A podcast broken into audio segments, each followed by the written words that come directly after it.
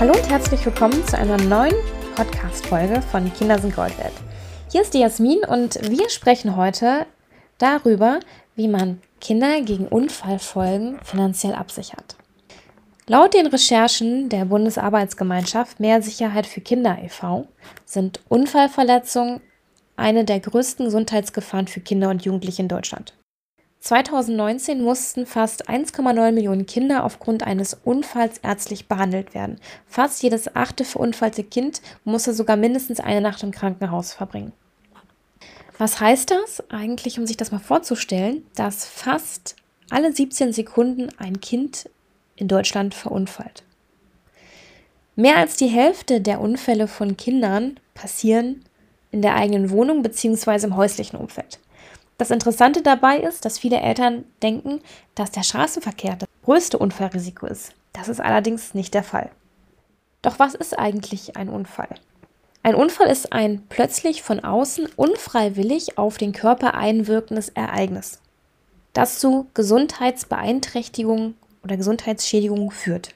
Dieser klassische Unfallbegriff ist allerdings sehr eingeschränkt, um sich das besser vorzustellen zu können, was, was alles noch zum Unfall gehört, äh, lässt sich dieser Begriff halt erweitern.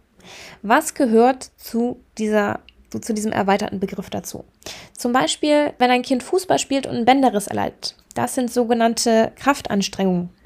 Dann haben wir das Thema Infektion, Infektionskrankheiten. Vergiftung, zum Beispiel aufgrund von Verschlucken von Reinigungsmitteln. Impfschäden, die mit dazu äh, zählen. Allergiereaktionen oder auch Infektionen aufgrund von Zeckenbissen oder von Insektenstichen. Das zählt alles mit zum erweiterten Unfallbegriff.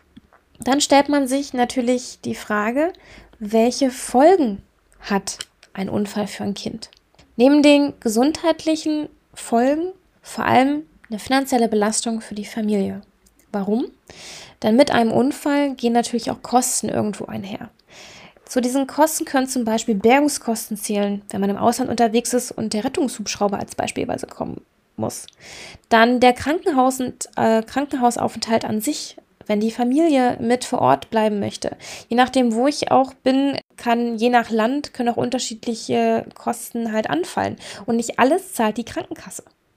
Dann, wenn ich eine Haushaltshilfe einstellen muss, um das Kind zu betreuen oder auch ein Elternteil kürzer steht, entsteht ein Gehaltsausfall.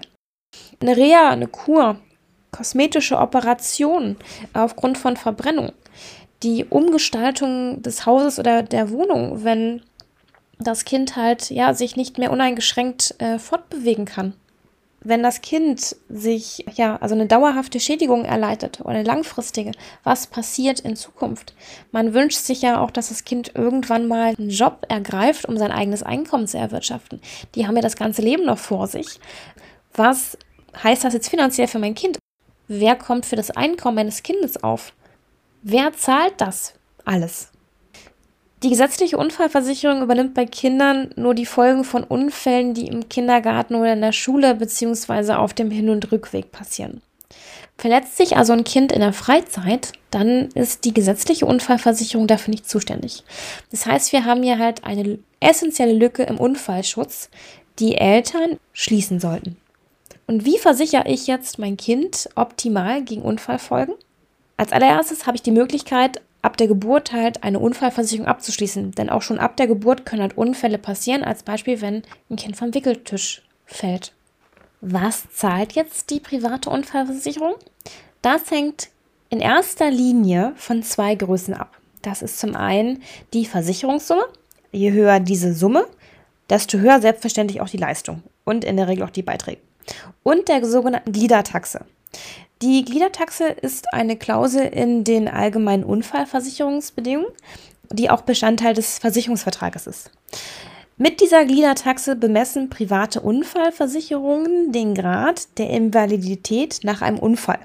Dabei gilt, je höher der Grad der Invalidität, desto größer die Leistung aus der Unfallversicherung. Wir machen mal ein ganz vereinfachtes Beispiel. Ein vollständig funktionsunfähiger Arm bedeutet einen Invaliditätsgrad von mindestens 70 Prozent.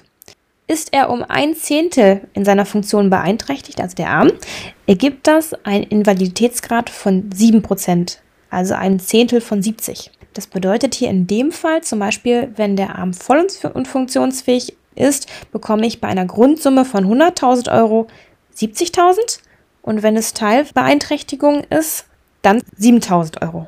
Das mal als einfaches Beispiel für die Berechnung einer Invaliditätsleistung. Doch was zahlt die Unfallversicherung, wenn mein Kind aufgrund eines Unfalls längerfristig oder dauerhaft Einschränkungen im Alltag hat und oder auch seinen Berufswunsch nicht mehr verfolgen kann? Hier kommt die Unfallversicherung klar an ihre Grenzen. Denn eine Unfallversicherung zahlt nur dann eine Unfallrente, wenn das Kind zu mindestens 50 Prozent dauerhaft invalide ist.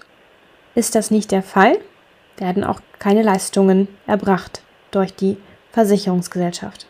Das heißt, wichtiger ist es, die, die heutigen und zukünftigen Fähigkeiten meines Kindes abzusichern. Fähigkeiten wie Sehen, Stehen, Gehen, Hören, Sprechen, die Herzfunktion, die Lungenfunktion, damit egal was passiert, mein Kind heute und in Zukunft immer genügend Geld hat, um sich seine Ziele und Wünsche erfüllen zu können.